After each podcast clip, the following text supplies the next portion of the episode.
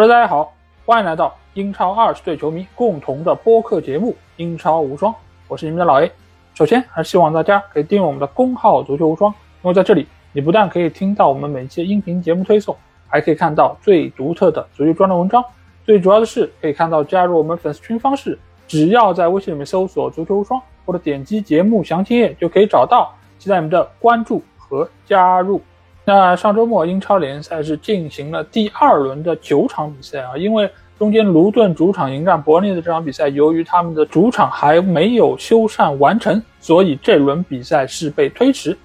那在这九场比赛之中呢，有两场非常引人关注的比赛啊，那就是热刺在主场二比零战胜了曼联，曼城在主场一比零战胜纽卡的这两场比赛啊，这可以说是强强对话。同时，也是对于未来一段时间积分榜的排名会产生比较大的影响。而阿森纳、利物浦以及西汉姆联队，尽管他们在这轮比赛中都吃到了红牌，但是最终球队都获得了比赛的胜利啊，也是展现出了相当顽强的那一面。而在积分榜的末尾位置，狼队和埃弗顿都是拿到了两连败，处在垫底的位置。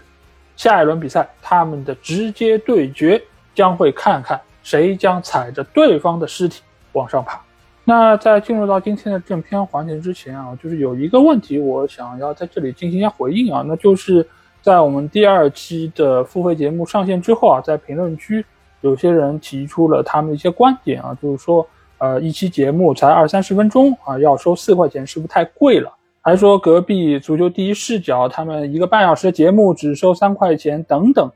那这个事情，我觉得应该这么来说。那首先，不同的账号、不同的运营方式不是特别一样。那足球第一视角，它有非常多的记者，他的团队也非常大，他们制作一期内容所付出的努力和我并不是完全一样。当然，并不是说我付出的成本那么高，就需要全部转嫁给听众来承担，而是我在这件事情上一个人所付出的，对于英超每周十场比赛的这些工作量。我只是拿出了一期节目、一场比赛来做收费，剩下的九场我还是希望可以以免费的形式回馈给大家，而并不是像有些听众给我建议的，我把每一期那么优秀节目全部都收费，全部都收费并不是不可以，但是这样的话，你要听到任何一场比赛都需要花钱，我不希望把节目做成这个样子，但是另外一方面呢？我也是希望能够在这个上面有一点点资金上面的回馈，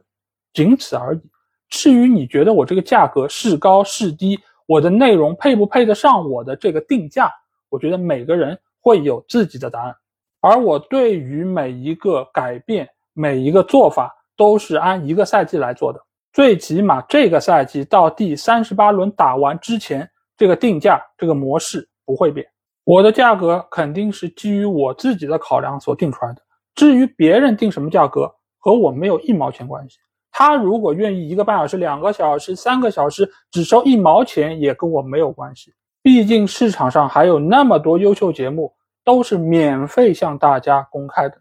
那他们都免费，就意味着我就不能收费吗？而且我深信一点，只有有了正向的回馈。才能够激励这个节目做得更好，做得更长久，能够持续的陪伴在各位球迷的身边。这是我第一次，也将是我最后一次就这个问题来进行回应。我感谢所有愿意付费来支持我节目的朋友，也理解那些不赞同、不理解，甚至于反对的声音。好，那该说的都说完了，接下去就有请大家收听这一期的。免费节目，好，那第一场比赛我们来到的是城市球场，在这里，诺丁汉森林将主场迎战的是谢菲尔德联队。那这两个球队都是这两年才升上来的新军啊，所以他们之间对决可以说就是这个赛季保级的一场关键的战役。那最后，诺丁汉森林在主场是二比一战胜了对手，拿到了宝贵的三分。因为我们知道森林队他这个赛季。其实他们整体的实力并没有得到很大程度提升，而且他们上个赛季最终能够保级成功，也是依赖于他们主场的战绩非常的出色。因为如果单算主场成绩的话，诺丁汉森林甚至有可能可以排到上半区啊。所以这个成绩是非常骄人的。也因为如此，他们在主场取得怎样的成绩，直接决定了这赛季他们能不能够保级。那这场比赛直到最后时刻才依靠克里斯伍德打进了制胜进球，最终拿到三分，对于森林来说非常的重要。那么来看一下这场比赛，森林到底是做对了哪些地方？第一点啊，就是这场比赛我们看到奥利耶的发挥是非常的重要，依靠了他在边路的两次传中。是制造了两个进球，也是这场比赛能够获胜最重要的一个前提条件。他的起球其实是这场比赛球队非常重要的一个进攻手段啊，因为一方面，因为一方面，诺丁汉森林有几个非常强壮的中锋球员，比如说先发的阿沃尼，比如说替补上场的克里斯伍德，都可以称得上是锋霸一类的人物。而奥利耶，无论是以往在热刺队，还是更早之前他在大巴黎的时候，这种起球助攻都是属于他的拿手好戏。当然，在这场比赛之中，他的贡献不仅仅在于进攻端，在防守端，他在禁区里面对于落点的判断也是非常重要。他也是化解了对手多次的起球进攻。同时，我们也说到他是后防线上很重要的一个精神领袖。上赛季有一幕，我记得和大家谈到过啊，那就是他刚刚来到森林队时候没有多久，他上场比赛。就开始怒吼本方队友啊，就是对于他们的位置啊，包括他们的接应点啊，其实都是提出了自己的意见啊。所以看得出来，他是一个看不惯就要说的人。这种人如果存在在队内，你往好了说，他是能够很大的影响到周围的队友；但是如果一旦过了火，也有可能会挑起队内的一些潜在矛盾。所以就要看主教练对于他的使用该怎么把握。那这场比赛从最终双方的一个场面上来看，与其说是一场英超的比赛，不如说是一场英冠的比赛，因为双方的打法其实都非常的简单粗暴，非常的英伦啊。你往好了说是叫复古，你往差了说，基本上就是没有什么技战术，就是抡开了干，边路起球，中路找我们的高中锋球员。那这方面来说，诺丁汉森林显然做的要更好一点。我们刚才说到了阿沃尼和伍德都是很好的发挥了这样一个优势，而在对面谢联队这一方，他其实打的也是这套东西，但是这套东西球员的能力相对来说比较弱，球员的经验也不如森林队那么的好，所以使得他们的进攻效率就比较一般。而且我们也看到这场比赛并不是谢联没有过机会。他也有过机会，就比如说奥苏拉那次带球长驱直入，这个球其实是谢联这场比赛最好的机会之一，但是在对手不断的拉扯之下，奥苏拉还是非常愣头愣脑的往里面带，不愿意倒。当然，我并不是鼓励球员在这个时候顺势倒地来博一个任意球，甚至博一张黄牌，但是这样一直拉，其实对于他的重心，对于他整个的推进也是会有影响的。而且在多次的这种身体接触之后，他的射门也最终仅仅是一个强弩之末，对于球队的整体的效果来说，其实并不是很理想。所以这个时候，你可以说他非常的勇猛，要带到最后一刻。但是另外一方面，也可以看得出来，他的比赛经验还是略显不足。而博尼特拉奥雷的那一次单刀球，也是利用了森林队后防线上的一个基因的失误。而面对对方的门将特纳，只可惜他的单刀射门也是被特纳善用的扑出。所以这场比赛两个球队在防守端的表现都是英冠级别的，甚至于有些方面是英甲级别的。尤其是谢联的后防线，不得不说他们的防守效率是非常差的，因为他们依靠自己的拼抢身体，好不容易把球断下来之后，你会发现由守转攻的这一下非常的糟糕。为什么糟糕呢？上一场他们打水晶宫，其实就已经有这样的问题了，就是在水晶宫的逼抢之下，出球非常困难，所以他们只能选择大脚往前开，找自己的前锋球员，让他们拼速度去和对方拼身体。那这场比赛呢，谢联他是做出了一定调整，就是主教练让他们尽量不要这种漫无目的的往前开，因为成功效率并不高。那你可以看到谢联的后防球员开始玩脚下了，他们开始短传了。但是这批球员，他们真的能绣花吗？他们真的能够通过短传把球控住，把球导到前场吗？并不能啊！所以就陷入到了一个非常尴尬的境地。开大脚呢不甘心，短传呢又不具备这个能力，所以整场比赛下来，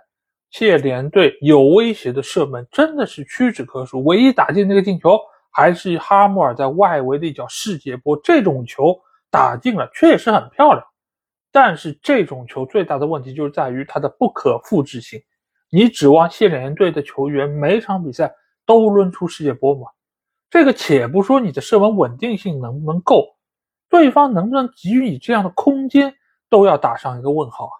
并不是所有的球队的后防都像森林队这样会留给你这么大的空间，所以现人队这个赛季的保级形势啊，我真的是觉得不太乐观。尽管他们的中前场有几个不错的球员，刚才我们说到特拉奥雷，他有相当不错的远射能力，奥苏拉呢也有相当出色的带球能力，但是这个在谢联队内。是比较个别的情况，他们没有办法以一个整体的进攻系统去攻击对方的防线，只能是零星的单打独斗，依靠球员的个人能力来创造进球。这种成功率、这种转化效率都是非常让人担忧的。而森林这边呢，尽管打的也很简单粗暴，但是最起码他们经过了一年英超的历练，而且森林队的球员要比谢联队的要强出一个档次，最起码他们锋线。还有吉布斯、怀特这样的技术全面的球员，能传、能带、能突，他可以把控整个团队的进攻节奏。有这样的前场大脑存在，森林队就显然要比谢联队握有更多保级的可能性。所以这场在主场拿到的第一场联赛的胜利，第一个三分，对于森林队这赛季的保级之旅是迎来了相当出色的。一个开始，好，那下场比赛我们来到是克拉文农庄球场啊，在这里富勒姆队将主场迎战的是布伦特福德。那这场比赛在开始之前呢，富勒姆队已经是得到消息啊，米神是确认将会去到沙特，那富勒姆队也将回收回五千万英镑左右的这样一个资金，所以这场比赛自然米神就没有进入大名单，他们的先发阵容是派上了下窗引入的。前狼队中锋球员劳尔·西姆尼斯，他们的对手布伦特福德呢？你别说，巧了不是？上一轮打的热刺是一个缺少了自己过去几年非常重要中锋球员的队伍，那这轮第二轮打的富勒姆队也是这样一个队伍，再加上他们自己也是这样一个队伍，所以真的要佩服一下英超这些编排赛程的老师们啊，太厉害了，连这个都能算得到。但是，尽管这两个球队目前的境况是有类似的地方，但是这比赛一打起来，你会发现真的是差了非常多。小蜜蜂整体中前场这个配合程度，他们的拿分效率，他们所创造出来的绝对机会，都要远远高于富勒姆队。这当然有几个原因，一方面呢，我们上期节目中也有说到，布伦特福德其实早就开始在布局伊万托尼缺阵之后球队该怎么打，因为。托尼这个事儿已经出来很久了，最终的判决下来到他最终停赛，这个中间也有相当长的一段时间，所以给到小蜜蜂制定预案的时间相对来说就是比较宽裕的。这边有一个统计数据啊，就是从伊万托尼开始停赛算到目前，一共是打了六场联赛，小蜜蜂是取得了五胜一平的战绩，所以说明什么问题？就是现在这个体系缺少托尼。仍然可以运转的非常的出色，但是富勒姆队做不到。这中间非常大的一个区别是什么？就是小蜜蜂它是有一个战术体系的，伊万托尼只是中间非常关键的一个终结点，但是并不是说缺了这个终结点，整个体系就崩塌了。而对于富勒姆来说，一方面这是米神真正缺阵的第一场比赛，整个球队还需要适应没有他的这种技战术打法。另外一方面呢？米神是富勒姆队进攻真正意义上的核心，是一个脊柱。你如果把它抽掉，整个躯体都有可能崩溃。这也就是为什么这场比赛富勒姆尽管是主场作战，但是他们的预期进球只有区区的零点四六个，因为他们仅有两脚射门是打中门框范围的。而反观布伦特福德这边，全场有十七脚射门，有八脚打中门框范围，是全面的压制住了富勒姆。预期进球也达到了三点八个，这就是为什么两个球队都缺少当家中锋的情况下，差距如此明显。另外一方面呢，就是这场比赛还出现了一些意外事件啊。这个意外事件其实来源于两个人物，一个是富勒姆队的老队长蒂姆·里姆，另外一个呢，则是布伦特福德的前锋球员维萨尔。这两个人其实这场比赛在球场的各个位置其实有过多次的身体接触。我们知道维萨是一个踢球非常聪明的球员，而蒂姆·里姆呢，身体很强壮，他的比赛经验也很丰富。但是呢，由于年纪已经比较大了，而且体重很重的情况下，他的转身也是比较慢的，所以在遇到了像维萨这样的前锋球员，其实里姆是比较缺少办法的。而且里姆一旦想要发挥自己身体方面的优势，就有可能造成维萨被推倒在地啊！毕竟两个人的体重相差非常多，而裁判乍一看上去就觉得是李姆在背后推人。当然，李姆确实是有一些小动作，所以使得他在上半场就早早吃到了黄牌。而在第六十四分钟的时候，也几乎是一个同样的动作，使得他吃到了第二张黄牌，被罚下场。这个牌儿之所以重要，不仅仅在于它是第二张黄牌。转化成了红牌，而且也因为这个动作是发生在禁区之内，所以判给了布伦特福德一个点球的机会。这个球其实我觉得是有可以商讨的地方，一个呢就是他对于维萨的这个动作是不是足够给到一个点球，在禁区之内的这种身体的接触其实非常频繁的，而两人的体重又相差非常多，那这个情况之下，维萨他很聪明，他跳了起来，做出一个要射门动作。那由于他是腾在空中，那对手和他有任何的身体接触，他都可以非常自然的做出是被对手顶撞到，然后摔倒在地。而且你不管是通过 VR 慢镜头的播放，还是裁判在第一时间用肉眼观看到的情况，都很容易以为是里姆的犯规造成的。但其实你可以看得出来，里姆并没有过分的使用自己的力量。只是在禁区之内想要依靠自己的身体把对手挤开，那维萨很聪明的利用了这一点，那也没问题。裁判判一个点球，或许有点勉强，但是从规则上、从判罚尺度上都是说得过去的，没问题。但是在这个时候，你给里姆第二张黄牌把他罚下，我个人觉得是有一点点量刑过重了。但是无论怎么说，这个判罚已经做出。布伦特福德也是依靠这个点球的机会打进了这场比赛的第二个进球，基本上是确立了这场比赛的一个胜势。那至于第一个进球，其实也和弗勒姆队中卫球员转身偏慢、脚下不够细腻有关啊。因为这个球是在布伦特福德高压逼抢情况下，蒂奥普出现了明显的失误，把球送到了维萨的脚下。而维萨这样一个机警的前锋是是不会错过这样的机会的。他轻松把球送进了网底，笑纳了这份弗洛姆队送上的大礼。那在比赛结束之前，布伦特福德是打进了第三个进球，这个当然也是源于蒂姆·里姆下场之后后防线上的空虚，以及整个球队在这一刻已经是完全丧失了斗志啊。那弗洛姆队在受到这场完败之后啊，我觉得他们急需要考虑一个问题，就是米神走了之后如何重新搭建。属于他们的进攻体系。过往你有多倚重米神这个人物，你现在所要承担的痛苦就有多大，你的重建所要经历的波折就有多大。不过好在马尔科席尔瓦仍然留在队中，上个赛季表现出色的一些股肱之臣，大多数也仍然还在队内，所以球队在未来还是极有可能能够重新回到大家的面前，但是前提是。球队需要在仅有的一两周的转会时间之内，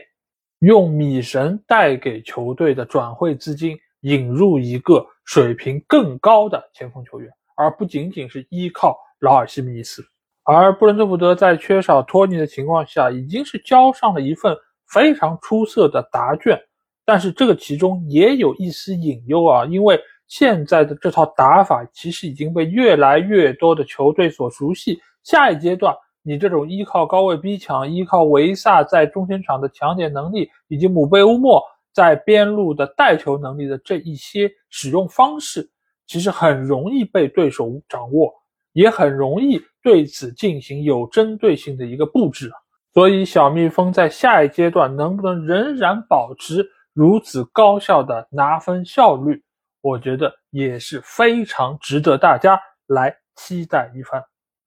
好，那下场比赛我们来到的是安菲尔德啊，在这里利物浦队将主场迎战的是伯恩茅斯。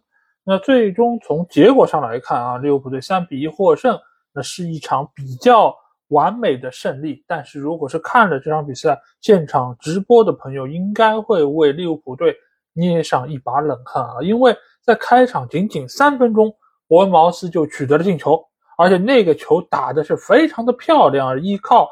利物浦队后防线的一个传球失误啊，我们的大英帝星阿诺德一个停球停大了，被对手把球断下来之后，由塞梅约打进了那个进球。而且在这个进球之前，其实没有多久，伯恩茅斯拿到了另外一次的破门良机。所以这场比赛利物浦队在后防线方面其实是出现了比较明显的问题。尽管后来他们是依靠进攻方面的一个碾压的优势，是打进了三个进球。但是他们这个下窗非常重要的一笔引援麦卡利斯特在下半场被红牌罚下，所以其实这场比赛对于利物浦来说是命运非常的多舛，而且是充满了坎坷。再加上队内这些球员他们的竞技状态也是有高有低啊，所以也不禁让大家对于红军这个赛季的前景是有一丝丝的担心。那我们来看一下这场比赛。到底是什么问题造就这一切？第一点呢，我们来看看利物浦队状态比较差的那些方面。第一个状态差的呢，就是后防线上的混乱。这个混乱其实不仅仅出在阿诺德身上，当然阿诺德那个失误确实很致命，最终造成了本方丢球。但其实整个后防线都有其问题。这个问题一方面呢是在于整个战线压得有些靠上，尤其是比赛一开始那个阶段，位置感保持不是很好。所以给到了伯恩茅斯两个边路非常大的空当，让他们有充足的空间可以来起速，可以来驰骋。当然，除了阿诺德之外，这场比赛其实阿里松的状态也不是很好，他也出现过一次传球的失误，差一点点是造成了本方丢球。所以现在利物浦队的整个防线，他们在配合方面，尤其是和中场球员的配合方面。其实还是有一些些欠默契啊，再加上阿诺德现在时不常的还需要打到中场位置来参与进攻，所以这种不断的轮转和变化是现在利物浦队还需要假以时日来磨合的。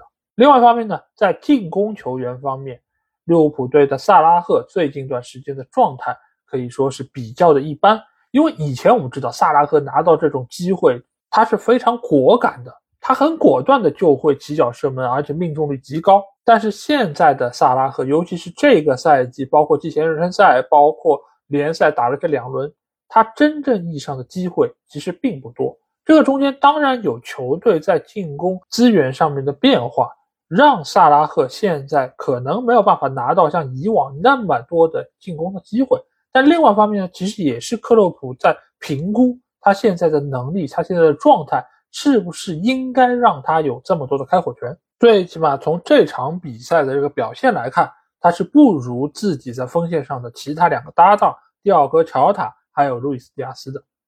包括那个点球，他第一次的主罚也没有罚中，是依靠之后的补射才打进这个进球，不禁让大家为他捏了一把汗。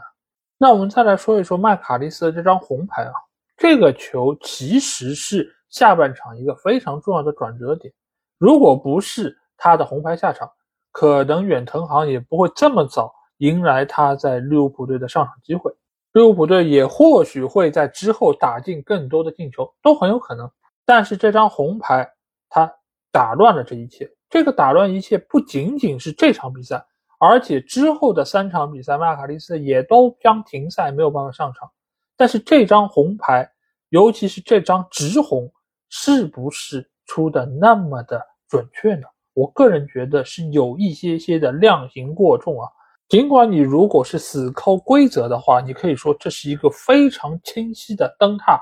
那如果是这样的话，给红牌是没问题的，确实是没问题。但是你即便都是灯塔，你也要看一下这个性质，你要看一下这个力度是不是对对方的队员造成了实质性的后果。麦卡利斯特这个球。他确实是灯塔了，但是他的力量并不是很大，而且他也不是有意而为之。这个通过慢动作大家都能够看得出来。所以给一张黄牌相对来说是比较合适的。恰好这个礼拜其实还有另外一个蹬踏的动作是和麦卡利斯这个类似的，而且他还蹬踏了不止一次，但是他仅仅得到了一张黄牌，那就是纽卡的戈登对于鲁本迪亚斯的那两次犯规，那两个动作，无论是第一下刮到了迪亚斯的大腿，还是第二下直接踩到了迪亚斯的脚面上，我觉得都够得上直接给红牌。但是，裁判两次犯规只给了他一张黄牌，这个相比于麦卡利斯特的这个量刑来说，真的是天差地别啊！且不说这两个判罚哪一个更加准确，但是最起码他们之间的差别是非常非常明显的。所以现在的英超判罚最大的问题其实不在于准不准确，而是在于标准不统一。这样的不统一。如果长期出现的话，就非常有可能被球迷冠以阴谋论的这样一些论调。那说了利物浦队这么多表现不是那么好的球员，我们来说说表现出色球员啊。毕竟如果没有表现出色球员，也不可能取得一场三比一的胜利啊。那表现最好的，我觉得就是前锋线上的第二个乔塔，还有路易斯迪亚斯。乔塔这场比赛他的覆盖范围是非常大的，他能左能右。而且经常可以沿着内部区域插入进来，传球也好，射门也好，都是能够直接威胁到对方的球门。而路易斯·迪亚斯呢，他独特的带球能力是现在利物浦队非常重要的一环啊，因为他纵向往里走是可以拉开空间传中寻找机会，但是横向走的话呢，又可以自己射门得分。所以现在他对于利物浦队是非常重要的，而且你也可以看到他的跑位相当的飘忽。他总能出现在对方防守队员最意想不到的这个位置，再搭配第二个乔塔的游走，所以这两个球员对于利物浦的进攻线来说是不可或缺的。那另外一个球员呢，就是索博斯罗伊啊。索博斯罗伊这场比赛他拥有非常出色的发挥，尽管他所创造那个点球略微有一点点夸张，因为我们从慢动作可以看到，对方和他确实是有碰撞。但是这个碰撞足以引起这么大的一个反应吗？这就如同我们最近在看奥本海默那个电影一样，那个引爆原子弹的按钮所用的力是非常小的，只是轻轻一按，但是引起的爆炸是那么的巨大，声响也好，动静也好，画面也好，都是那么的具有冲击力。索伯斯罗伊他和对方的接触就好比那个按钮。但是他最后的那个起跳、那个翻滚，就如同原子弹爆炸一般。当然，这只是打个比方啊，大家不要对号入座，也不要觉得我对于利物浦队有怎样的看法。只是这个点球，我个人觉得是有一点点略微夸张的。但是索布斯罗伊在其他方面作用，我觉得还是无法被忽视的。包括乔塔所打进那个进球，就是来源于他在外围。势大力成的那脚远射所造就，而且从赛后的数据我们也可以看到，他在传球方面、在带球方面的成功率都是本场比赛的第一。那随着麦卡利斯特被红牌罚下，我们知道远藤航是替补上场。那这个引援，我个人觉得是利物浦队这个夏窗最出色的引援之一。为什么这么说呢？那么首先啊，对于远藤航这个球员，我觉得大家不要对于日本球员有一些刻板的认识，因为远藤航他踢球的风格是非常硬朗的。他在德甲的时候，他的一对一对抗，他的抢断都是德甲数一数二的球员，而且他也是多次入选了德甲最佳阵容。所以他的到来对于利物浦队在中场方面，尤其是六号位是非常重要的一个补充。尽管他的年纪或许是偏大了一些，和大家。想象中有些差距，因为已经三十岁了。但是三十岁的球员，他的职业生涯的巅峰状态，最起码还能够维持两年到三年是没问题的。那在这个情况之下，帮助利物浦队度过这个阶段的一个过渡期，我觉得是没有问题的。更何况他的转会费相比于凯塞多、相比于拉维亚来说要便宜得多。如果鉴于这周，凯塞多在切尔西的表现来说，那远藤航的这个发挥，这个转会费真的是超值啊！而且之前不是也有人说嘛，克洛普的每一个联赛冠军都和日本球员有关，对不对？在德甲有过香川真司，在利物浦有过南野拓实，现在远藤航又来了，那利物浦队球迷是不是能够期待更多呢？那我们顺便再来说一说伯恩茅斯这场比赛啊，他们能够在比赛的刚一开始就把握住一个进球良机，改写比分。本身说明现在这个球队整个的一个进攻的状态是非常好的，而且现在我们也看到他的整个的打法和上个赛季有了本质的区别。伊劳拉的到来确实是对于球队完成了脱胎换骨的一个改造，而且这个下窗的引援几乎是切断了所有和英格兰有关的这些方面啊，所以可以预见的是，伊劳拉如果能够在伯恩茅斯待很长一段时间。他将会把原有属于伯恩茅斯这种气质、这种打法做一个彻底的革新和改良，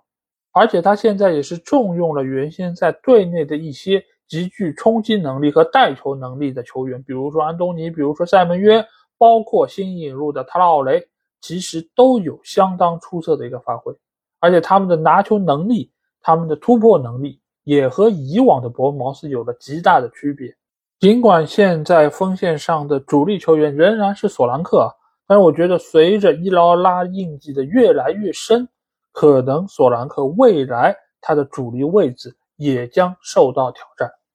不得不承认，西班牙教练在技战术能力方面确实要比英格兰的教练强出不止一个档次。那在这方面，伊劳拉也一定会给我们带来让人刮目相看的执教表现。好，那下场比赛我们来到是莫里纽斯球场，在这里，狼队将主场迎战的是海鸥军团布莱顿。那从最后的结果可以看到，布莱顿队又取得了一场大胜，又是一场酣畅淋漓的大胜。那到底是狼队表现太差，还是布莱顿队真的要起飞了？他已经成为了英超的一支劲旅呢？我的结论就是，狼队可能并没有那么差，但布莱顿队。已经是一支不容忽视的劲旅球队。首先，我们别的先不说，先看一看三球王的那一个进球。这个进球，我相信每一个看到球迷都会叹为观止。上一个看到这样的进球是谁打出来的？大家告诉我，是不是一个姓梅的朋友？他来自西边，而这个三球王他来自东边，所以我觉得称他为梅东一点问题也没有。而且他这个进球有多果断，有多快速，从对手对他的防守动作就可以看得出来。塞梅多和基尔曼都伸手想要拉他，但是都没有拉住。基尔曼，你可以说在禁区之内拉他，可能就红点套餐了，所以他犹豫了。但是塞梅多没有拉住他，显然是三球王的速度太快了，直接从他的身边就抹了过去。一个亚洲球员。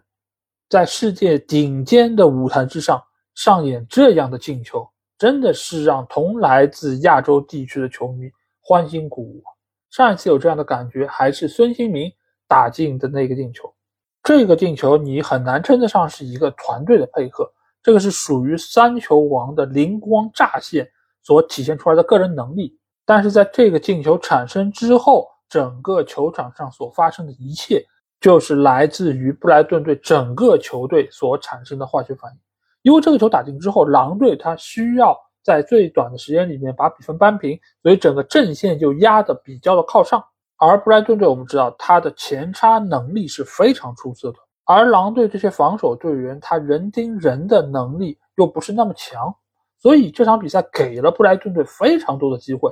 由于背后如此大的空当，再加上他们的盯人又不是那么紧，所以。布莱顿队很多次的反击几乎是怎么打怎么有，而且传跑配合现在布莱顿也非常的纯熟，基本上不用过于担心越位的问题。所以你可以看到恩西索一左一右的那两个助攻，就造就了马奇的进球。这两个进球方式几乎是如出一辙，几乎是一个镜像的方式。包括埃斯图宾尼安的那个进球也是一样的。原本塞梅多就是在盯埃斯图宾尼安。但是在最后那一刻，米托马把球传进来之后，埃斯托比尼安已经远远的甩开了塞梅多。我不太清楚为什么原本应该盯防的这个对象轻而易举的就不去管他了。那你指望把他留给谁来盯防呢？所以这个其实都是未来一段时间加里奥尼尔需要着手改变的。因为狼队的进攻转化效率已经非常低了，那在这个情况之下，你如果还没有办法把防守端做好，那对于球队来说真的是离降级不远了。毕竟现在他们已经是两连败开局，已经是处在积分榜的垫底位置。那既然如此，我又为什么说狼队并不是那么差呢？因为狼队相比于过往几个赛季来说，他们直接创造的进攻机会。要比以前多得多。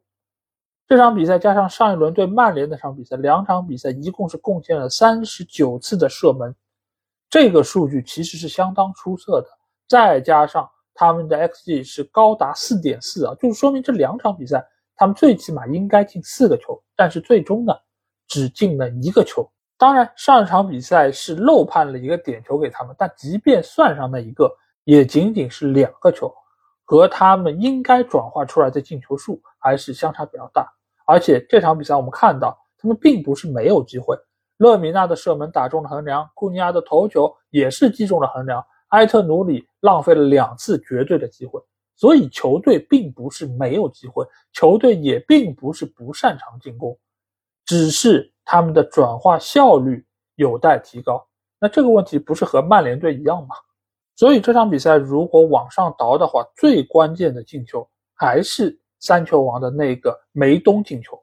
那个进球让之后布莱顿队的进攻打得如此的轻松，如此的水银泻地，从而也让大家认为两个球队的差距是非常巨大的。但其实从数据我们可以很直观的发现，两支球队的射门数都是十六脚。打中门框范围的是五角对八角，其实差距并不大。xG 其实也印证了这样的一个观点，是二点零四对二点二七。其实这场比赛是一个势均力敌的对决，只是布莱顿拥有了一个状态爆棚的三球王，而狼队呢，他们整个球队的磨合时间还比较有限。加里奥尼尔来到球队也不过仅仅两周的时间。所以在看了狼队这两轮的比赛之后啊，我觉得我并不是太担心他们这个赛季的保级形势。而且加里奥尼尔上个赛季在伯恩茅斯的执教，我们也有目共睹，是非常出色的。所以狼队只要再给他们一定的时间，我觉得应该很快就会逃离降级区。或许下一轮对埃弗顿，再下一轮对水晶宫，他们就有机会拿到本赛季的第一场胜利。而布莱顿队，我们现在可以看到他的进攻手段非常的丰富。现在唯独缺的呢，就是锋线位置这个球员，他的转化效率还是比较一般。因为现在的先发球员一般派的是维尔贝克，只有到比赛的尾声阶段才会派上福格森。所以你很难说现在的布莱顿队就是他们最强的这套阵容。所以这才是球队最为可怕的地方，就是他还有很多的后手，你甚至于不知道。他的最强阵容会强到什么程度？所以，就像我在英超前瞻节目里面说到的，这个赛季我最期待的球队就是海鸥军团布莱顿。好，那下场比赛按照时间的话，应该是热刺对曼联那场啊。但是那场比赛我们已经是选到了本周的无双优选之中，所以如果想要听这场比赛的一个点评的话，可以移步到我们之前的那条音频。付费收听，我们就在这里不多花时间介绍了。那下场比赛我们要来到就是伊蒂哈德球场啊，在这里曼城将主场迎战的是纽卡。那这场比赛也是本轮的一场焦点大战，甚至于某种程度上要比上一场热刺对曼联更加焦点。为什么？因为这两个球队都是上赛季的前四球队，而热刺呢，上赛季甚至没有拿到欧战的资格啊，所以。这场可以说是火星撞地球，而且在这场比赛开打之前，这两个球队分别占据在积分榜的第一和第三位啊，是真正意义上的一场焦点大战。那最后这场比赛，曼城借助主场的优势，最终是一比零获得了比赛的胜利，拿到了这宝贵的三分。我们先且不说这场比赛发生了什么，在比赛中场哨声吹响的那一刻，曼城队的球员。紧紧拥抱在了一起，挥臂庆祝，就像他们拿到了本赛季英超冠军一般。所以可见这场比赛打得有多艰苦。那先来看一下这场比赛曼城获胜的最大功臣是谁？那就是在上个赛季很长一段时间都没有办法拿到先发资格的菲尔福登。菲尔福登这场比赛有多出色？出色到可以让人短暂的忘记德布劳内，就是这么厉害。因为他相比德布劳内来说，他有更加干脆的拿球和带球能力，而且他的速度爆发力也比德布劳内更加出色。再加上他带球时候那种独特的节奏。使得想要盯防他变得无比的艰难，同时呢，他的传球也非常的准确，他的视野也很开阔，所以他的到来其实是让曼城队增加了活力。当然，他也有一些属于他的问题啊，因为德布劳内我们知道他的传球大局观是非常好的，而且丁丁的传球最大特点是什么？就是各个角度他都能很准确的找到，而。福登的传球更大程度上他是走地面的，他没有很多的高球，所以在这方面来说是有一点点挥霍了哈兰德的个人特点。或许哈兰德迎来了最近十场中第九场没有进球的比赛，也是因为这个原因啊。所以这也是为什么德布劳内的传球被认为是最难防的，因为他的传球是三维的，是立体的，是各个角度都能够穿透过来的。那既然丁丁将会伤缺很长一段时间啊，所以现在我们应该把更多的精力放在曼城的应对方式上。而菲尔福登最起码从这场比赛来说是表现非常出色的，而且他的到来也某种程度上激活了其他一些球员，因为出球更快了，更多向前了，所以阿尔瓦雷斯在这场比赛的发挥，我觉得也是被福登给带动起来了。他那脚射门非常的刁钻。同时，他和菲尔福登的传跑配合也相当的完美，整个球队相比于以往来说是充满了更多的活力。我们不要忘记，这次他们的对手并不是一个弱旅球队，而是在上轮比赛五比一大胜维拉的纽卡。而且纽卡的防线我们也知道，上赛季是仅次于曼城排名第二的。那就是面对这样的一个球队，这样的一个防守，曼城仍然可以找到机会。可见他们的实力还是非常的强大，更不要说他们是在缺少了多位主力球员的情况之下。而反观纽卡这边啊，他们是很清楚曼城的进攻线有多可怕，所以这场比赛他们是放了更多的精力在防守端，所以使得他们在进攻方面的才能很难被发挥出来。再加上无论是从整个战术体系，还是从球员的个人能力，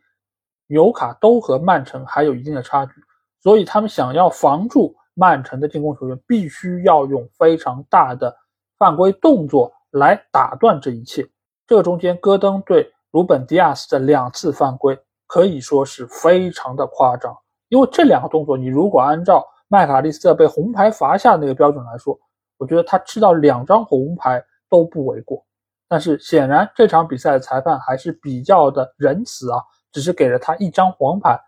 那埃迪豪见势不妙，如果再下去，可能真的要被罚红牌离场了。所以他早早的就把戈登换了下来。但是呢，另外一个中场球员吉马良斯，其实对于福登的那个登态也相当的过分。这个或许也是纽卡的球员比赛经验比较丰富，知道这场比赛的裁判相对来说不是那么的果决，所以也使得他们的犯规动作。变得越来越大，尽管动作很夸张，但是效果还是不错的。这场比赛曼城的 xG 只有一点零八啊，应该是他们最近一段时间里面最低的一次，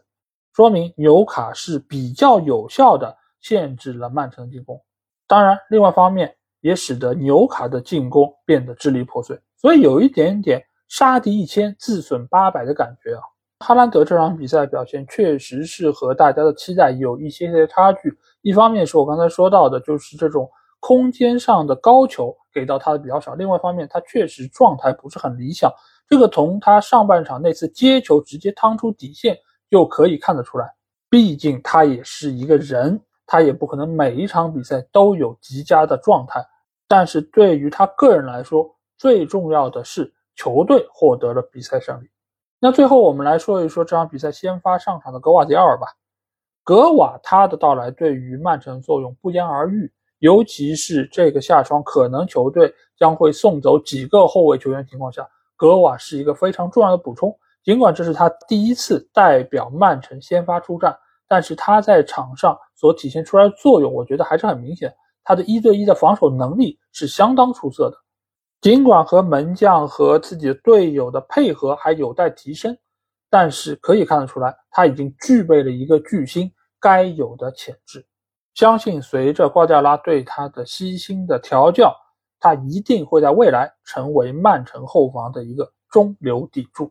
那纽卡在经过了上一轮五比一大胜之后，很多人都说他们已经具备了争冠的实力。但是在这一场客场挑战曼城队的比赛中，我们看得出来，两个球队的差距还是比较明显。尤其纽卡在进攻端遇到曼城这样的中场控制，遇到曼城这样的后防线的时候，他们还是比较难以发挥他们的作用。所以埃迪豪在六十多分钟就换下了伊萨克，换下了托纳利。换下了戈登等等这些先发的球员，一方面是换一些生力军上去再冲击一下对方防线，另外一方面呢，也是这一批进攻球员在前六十多分钟并没有起到该起的作用。所以有一些球队强还是弱，你光看他们的结果比并不是那么直观，而是要看他们和强手之间的对决能够发挥出自己几成的功力。那这个中间。曼城显然是英超联赛最好的一块试金石，而纽卡离争冠还有很长的一段路需要走。好，那上场比赛我们来到的是维拉公园球场啊，在这里阿斯顿维拉将主场迎战的是埃弗顿队。那在上轮比赛之中，两个球队都是经历了一场失利啊，所以到了第二轮，他们都想要从对手身上拿到一点分数。那从最后的比赛结果，大家可以看到，维拉队是四球大胜，他们也是从上一轮一比五输给纽卡的阴霾中走了出来。而埃弗顿队呢，则是经历了两连败，这个也是他们六十八年以来第一次啊，开局两连败，而且一球未进，这个对于俱乐部来说是一个非常尴尬的记录，同时这个也为他们这个赛季保级蒙上了一层阴影。那我们来看一下这两个球队，他们到底。在这场比赛中发挥的如何？维拉队，我们其实在上一期节目中就说过啊，他们尽管是一比五大败，但是其实他们和纽卡之间的实力差距其实并没有那么大。所以这一次他们回到主场，他们对于埃弗顿队在场面上其实就占据了很大优势。这个优势主要是来源于他们前场几个快速推进的球员，再加上两个边翼位的插上，所以给到。他们中前场是充满了活力，一方面他们的中锋沃特金斯有非常强的站桩能力，另外一方面的两个边路卡什还有迪涅，他们的快速插上是能够很有效的撕开埃弗顿队的防线。再加上这场比赛，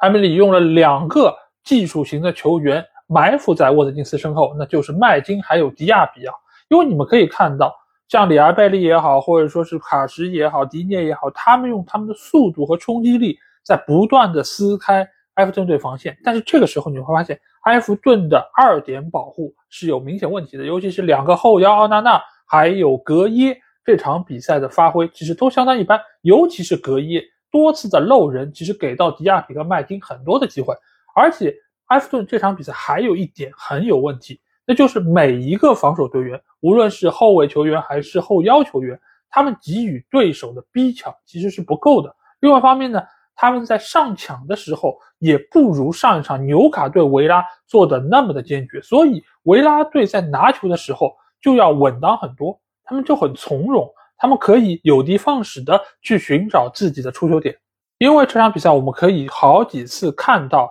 两个中卫球员迈克尔基恩还有塔索夫斯基。不断的在提醒自己的两个后腰球员，你们要注意看管麦金，你们要注意看管迪亚比。他们不断的在做手势，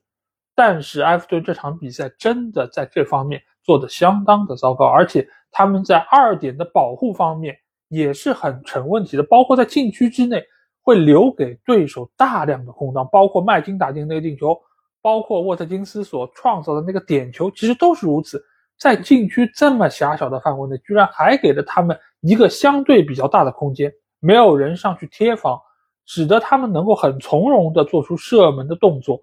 所以这也就难怪为什么皮克福德会在场上如此的泄气，就是整个防线没有给予他足够的保护，让他暴露在对手的炮火之下。另外一方面，就是维拉队他很好的利用了自己几个速度快球员的冲击力，同时呢，让后点的球员的前插做得更加坚决，这个就使得当速度型球员创造出来空当的时候，他们能够有效的找到自己的接应点。这个其实非常重要。待会儿我们在聊到切尔西对西汉姆这场比赛的时候，我们也会说到这个问题。那就是你一旦拉开了空间，你一旦有几个非常出色的带球球员的时候，你就需要其他球员也相应的配合。他们不但需要跑到该跑的位置，同时有些球员他也需要做好他们相应的职责是什么？就是带开其他的防守队员，使得射门的球员有更从容的空间，有更大的。把握机会的可能性，这一点来说，维拉做的非常的出色。其实上一场打纽卡已经是可以看到一些端倪，只是纽卡在上场比赛中没有给维拉那么多的机会来展示这一点。但是埃弗顿其实就是一个非常好的参照，他们让维拉打得非常的舒服。尽管两个球队可能在实力方面没有四个球那么大的差距，就和上场维拉输球是一样的，但是某种程度上，你这个优点。是可以通过比分被放大的，这个尤其体现在下半场埃弗顿所丢的那两个球。第一个球是明显的禁区里面的一个空当，让维拉队的边线球直接掷了进来。你当然可以说迈克尔基恩的解围非常的业余，他踢呲了，踢到了里昂拜的脚下，创造了这样一个机会。但是这个问题的关键并不在踢呲了，而在于。在禁区里面有这么大的一个空当，这个空当的存在就意味着，当防守队员发现这个空当的时候，他需要跑过去，而不是他人本身就在那儿。你跑过去这个过程，其实就增加了你出现失误的可能性，也增加了对方拿球的可能性。所以这个其实才是埃弗顿问题的所在，而不在于这个踢呲了，或者传错了，或者跑位没跑到等等这些更加细小的问题。那最后阶段，杜兰的那个进球更加是体现这一点。这个球当然不可否认的是，杜兰他跑得非常的聪明。他先是往边线位置跑，给了阿什利杨一个假象，让他觉得我这个球还是掷给中卫球员更加保险。但是没有想到，杜兰在这一刻他马上就反跑了回去，其实就是欺骗了阿什利杨，而阿什利杨真的就中招了，他把球掷给了迈克尔基恩。而迈克尔基恩，我们知道他又是一个脚下活，并不是那么细腻，再加上这场比赛他的状态也不是很理想，所以他把球踢漏了，就造成了杜兰拿到了一个单刀球的机会。而且杜兰这个球其实处理的并不是那么好，他趟的有点大，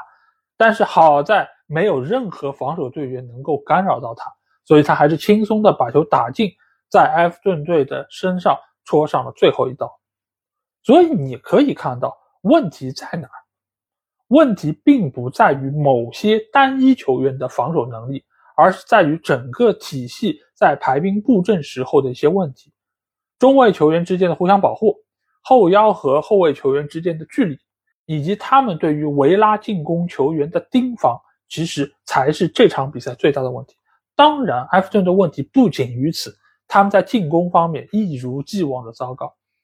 这场比赛他们很倒霉的是，卡沃特卢因再次受伤下场。这个伤病我不知道需要多少时间来恢复啊，毕竟他是面部和马丁内斯撞在了一起，这个可能很快就能恢复，也有可能需要戴面具或者其他方面的一些处理，我不知道。但是就现在埃弗顿队的这个进攻线这个终结能力，如果卢因没有办法上场，那损失一定是非常巨大的。尽管他们这个夏天也是引入了丹朱马。丹朱马过往在黄潜的表现是非常出色的，但是他到英超联赛之后还没有证明过自己，包括上个赛季租借到热刺队，表现也并不是很理想，而且他的威胁更大程度上也是需要躲在一个中锋球员的身后来发挥作用的，所以你让他单独去打一个中锋，其实效果肯定是不太理想的。所以现在对于阿弗顿队来说，下一阶段该怎么排兵布阵？仍然是一个很大的问题。你如果是要让丹朱马上，那你在中场又要撤下谁呢？撤下伊沃比吗？还是撤一下杜库雷呢？那这两个球员其实都有他们各自在场上的作用。那如果卡尔沃特洛因没有那么快回到球队，你又让谁来打中锋呢？仍然是那个尼尔莫派吗？那对于球队的转化效率，其实仍然是非常堪忧的。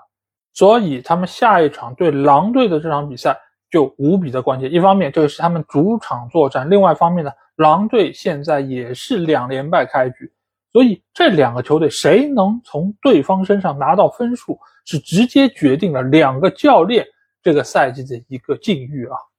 而维拉队呢，从这场比赛的表现来看，整个球队的技战术还是相当稳定的，而且效果是很理想的。尽管他们后防线上的核心明斯，还有中场核心布恩迪亚都将会缺阵很长一段时间，但是埃梅里对于球员的使用还有阵容的改变还是非常有心得的。而且在面对中下游球队的时候，维拉队的拿分效率还是非常出色，也很稳定。所以这赛季我觉得维拉仍然是英超联赛非常值得期待的一支中坚力量。好，那上场比赛我们来到的是伦敦碗球场，在这里，西汉姆联队将主场迎战的是切尔西。那在上轮比赛之中，切尔西是一比一战平了利物浦队，球队是展现出了相当不错的活力。而西汉姆联队呢，也收获了一场平局，但是他们逼平的是伯恩茅斯，所以从上到下都不是特别的满意。但是相比于赛场之内的不满意，赛场之外，他们遇到了另外一件麻烦事啊，那就是他们的中场核心帕奎塔。深陷赌球传闻之中，同时他转会曼城的这件交易也基本上已经是流产，所以他能不能够在这场对切尔西的比赛中发挥出该有的作用，同时在未来西汉姆联队将如何面对这样一个局面，都成了大家非常关心的一个话题。那从这场比赛的最终结果，大家可以看到西汉姆联队是三比一获胜，帕奎塔表现相当出色。而且还打进了一个点球，是这场比赛最终能够获胜非常关键的人物。那我们来看一下两个球队到底表现如何。首先，先来下一个定论啊，那就是这场比赛切尔西其实踢的是相当不错的，他们获得了很多的射门机会，他们的 xG 也高达两点四五个啊，所以这场比赛切尔西原本从表现上来说是有机会拿下的，而且他们也获得一个点球。只是恩佐浪费了这次机会而已。但是切尔西之所以没赢下来，你只用一句运气，我觉得还是有点草率了啊。因为这场比赛其实就和我们上一轮聊到维拉队是一样的，就是切尔西他也是发挥了前场多位球员的带球能力，尤其这场比赛斯特林的表现，让很多球迷都惊呼啊，这个阿扎尔是不是又回来了？尽管这么说是有点夸张啊，但是这场比赛中斯特林。他的表现确实是很好，而且他的带球能力也是多次突破了西汉姆联队的防线。但是问题就在这儿，就是他突破了之后呢，后续接应的人在哪儿呢？你可以好多次看到，无论是斯特林，还是丘库阿梅卡，还是杰克逊，其实都面临同样的问题，就是突破了进去了，空当出来了，但是没有人啊？为什么？后排的球员没有跑到这个该跑到的位置来接应本方队员呢？这个就是现在波切蒂诺所要面对的问题，就是他刚来到球队，球队的整个技战术打法还不是特别的清晰和明朗，球员和球员之间的配合也没有那么默契。这个和上一场我们说到的维拉的比赛就可以很明显看出来。里昂拜利带球进去之后，把球倒三角回传过来，能够找到麦金，能够找到迪亚比。但是这场比赛，杰克逊下底传中传回来，谁没有空当？原本应该出现在这个位置的球员，可以是斯特林，可以是丘库阿梅卡，可以是加拉格尔，可以是恩佐，但是没有人跑到这里来接应一下。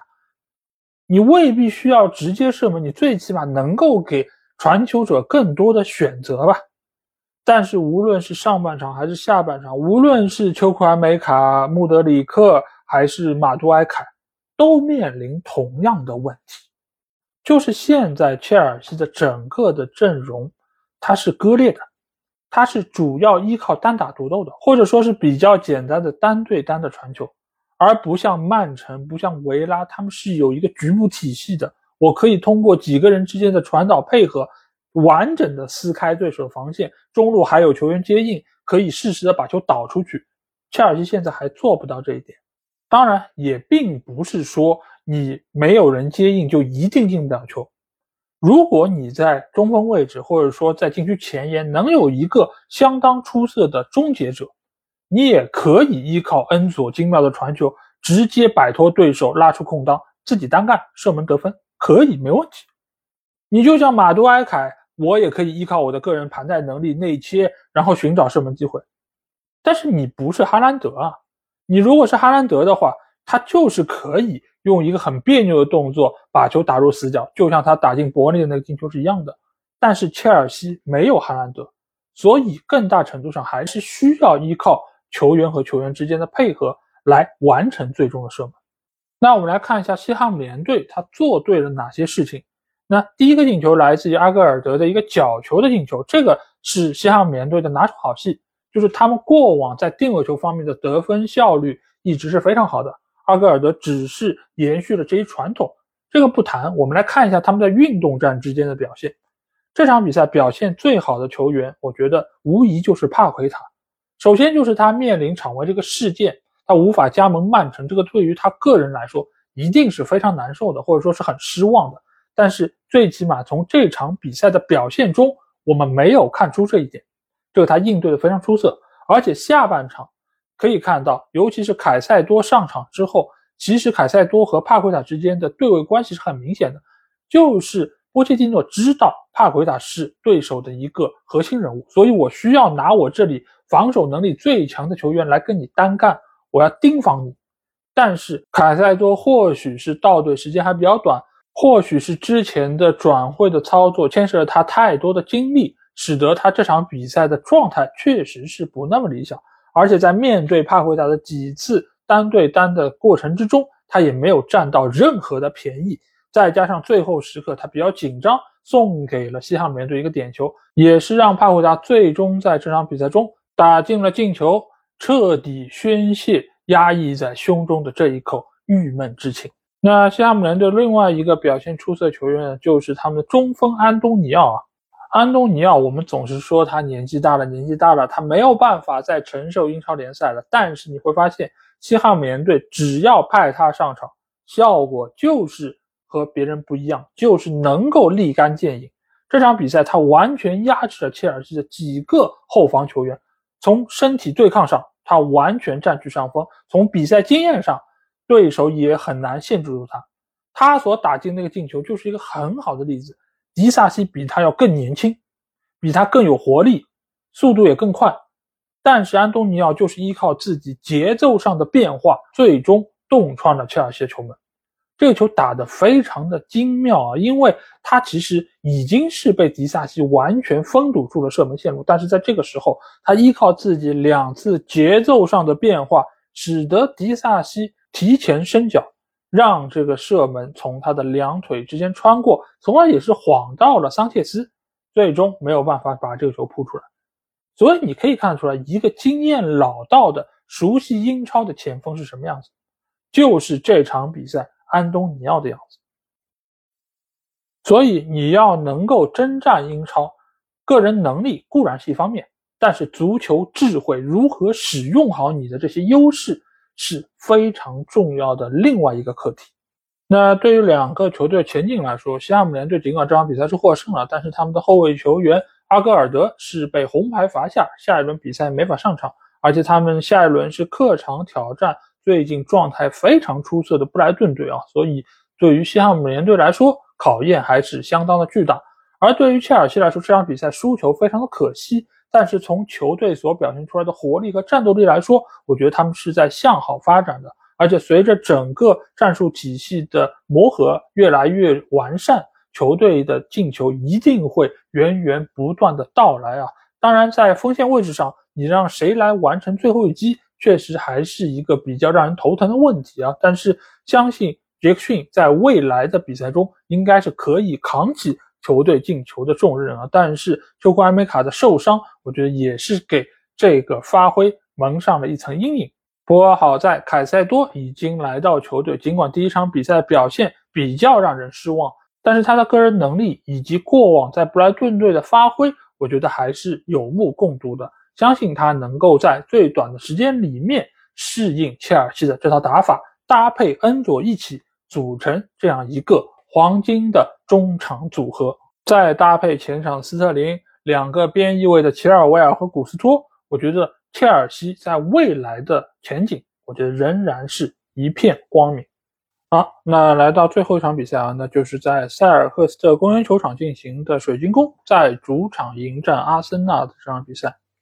那这场比赛最终结果，我们看到阿森纳是在客场一比零小胜了水晶宫。是获得了比赛胜利啊！但是如果是看了这场比赛，朋友应该会对于阿森纳队拿到这三分感觉到非常的开心啊！因为这场比赛其实打的是非常的艰难，因为我们可以看一下双方的射门数是十四对十四，而且射中数是二对三，其实双方的差距并不是很明显。尽管这个中间有富安健洋红牌的因素，但是这个赛季的水晶宫队。或者说，从上个赛季霍太公接手球队之后，水晶宫的水准其实就比原来上了一个档次。球队在进攻方面的能力是相当强的，而且这场比赛我们可以看到，水晶宫面对阿森纳的防线其实创造出了不少机会，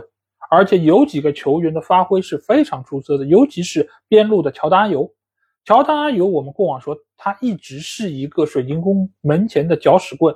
就是他光霍霍。但是他不进球，他没有威胁。但是最近一段时间，阿尤不但是取得了一些进球，而且他在进攻线上的作用，我觉得也是非常明显的。这场比赛你可以看得出来，他面对带打到左边后卫位置的富安健洋，其实是拿到了多次的机会，尤其是他非常具有比赛经验这一点，他背靠富安健洋，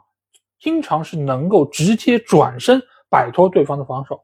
为什么富安健洋会吃到第二张黄牌被罚下场，也是因为他在这个位置的一个比赛智慧。当然，他在这个位置其实也创造出了一定的破门良机，包括他在禁区角上的那一脚小角度射门。这种球你要放在以往来说，其实不多见的，因为在那个时候他经常是会挥霍球队的机会，他没有这个自信来在这么极端的角度打出射门。但是现在呢？你可以看得出来，他非常非常的自信，他对于自己现在的打门很有感觉，所以这就是水晶宫整个球队的提升带给他的一些变化，同时他也把这个变化反哺给了球队，所以现在的水晶宫已经不是我们心目中那个降级的热门球队，再加上他们中场的埃泽，我们一直说埃泽是非常全面的一个球员，他是可偏可中的，这场比赛他有好几次禁区前沿的远射。是考验到了拉姆斯戴尔，再加上我们上期节目和大家提到的，就是现在水晶宫这个双后腰的配置，莱尔马和杜库雷，使得他们在中场的这个拦截能力比以往有了很大提升。所以每一个和他们对垒的球队，其实都会在中场受到非常严密的一个阻截。再加上这场比赛是水晶宫主场作战，所以也为他们最终在这里贡献优异的发挥提供了一定保障。那我们再来看一看阿森纳队这一边啊，这场比赛我觉得发挥最好的球员应该是他们的锋线尖刀恩凯迪亚。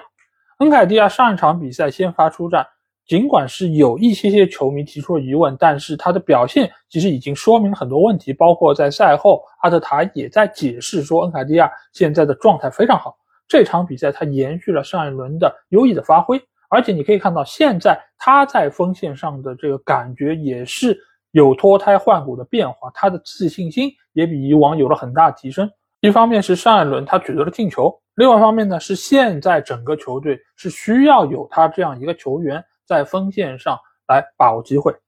而且他现在的各种感觉也确实是非常好。这场比赛有一个非常精彩的蚁人之后的摆脱转身射门，那个球是打在立柱上弹了出来，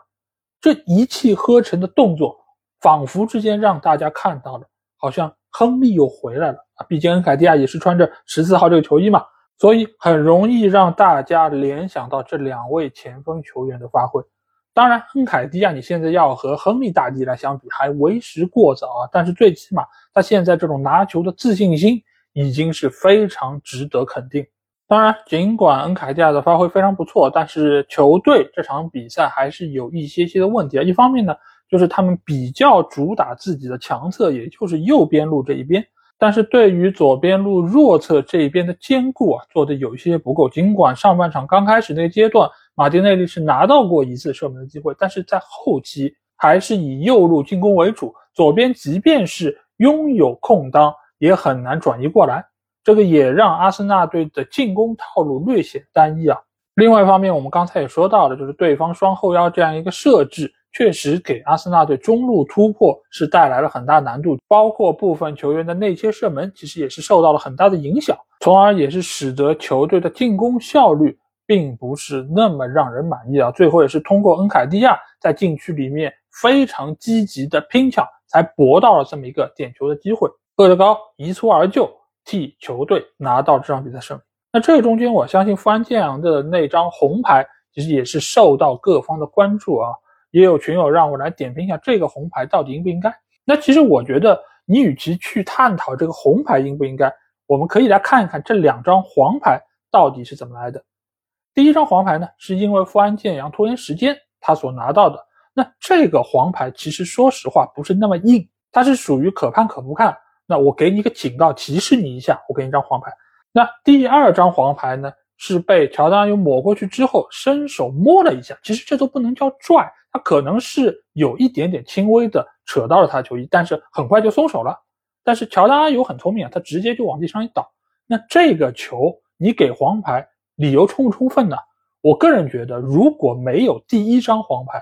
你这个动作给张黄牌，我觉得很合适，没有任何可以狡辩的地方。因为你是放倒了对手，而且是阻止了对手一次绝对的进攻机会，属于战术犯规的一种。但是你已经有一张黄牌了，而且那张黄牌，说实话给的不是那么硬的情况下，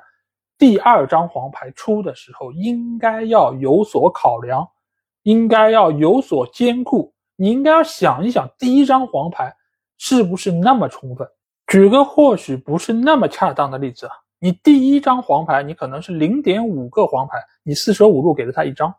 而第二个黄牌呢，可能是零点八、零点九这样的尺寸，你给了他一张黄牌，那两黄变一红下去了。但其实你如果把两个黄牌的数值相加呢，可能只有一点三、一点四。你如果也是四舍五入的话，其实一张黄牌是比较合适的。当然，红黄牌这个东西不像我刚才说的数值那么的精确。在裁判心中有那么精准的一个分寸在那里，但其实意思大家都懂，就是你在这样一个时刻罚下对方这么重要的一个球员，是略微有一点点量刑过重，也是让阿森纳队在最后的三十分钟里面处在一个绝对的不利境地。但是在这么艰苦的情况之下，能够把比赛赢下来，某种程度上呢，也算是一种冠军相吧。当然，安慰归安慰啊，现在的阿森纳队确实在后防线上是遇到了比较明显的问题。自上一场停泊、严重受伤报赛季报销之后，这轮比赛富安健洋也吃到了红牌，下轮比赛也没法上场。再加上加布里埃尔赛场外的这个传闻和消息，或多或少也会影响到阿森纳队的排兵布阵啊。所以现在的枪手，尽管是经过了下窗引援。整个球队的实力得到了明显增长，但是在这一时刻，在后防线这个位置上，球队还是出现了比较大的困难。现在只能把托马斯帕泰某种程度上拉到中卫位置来代打一下。只能说，今年属于阿森纳的困难来的比往年都更早了一些。这个就看阿特塔能不能够展现出他出色的执教能力来化解这一些问题。毕竟他的恩师瓜迪奥拉这轮对阵纽卡的应对做的就非常出色，所以阿特塔如果真的想要成为一代名帅，他必然需要经历这样的考验。也让我们看一看阿森纳的这些年轻小将能不能够经过淬炼展翅翱翔。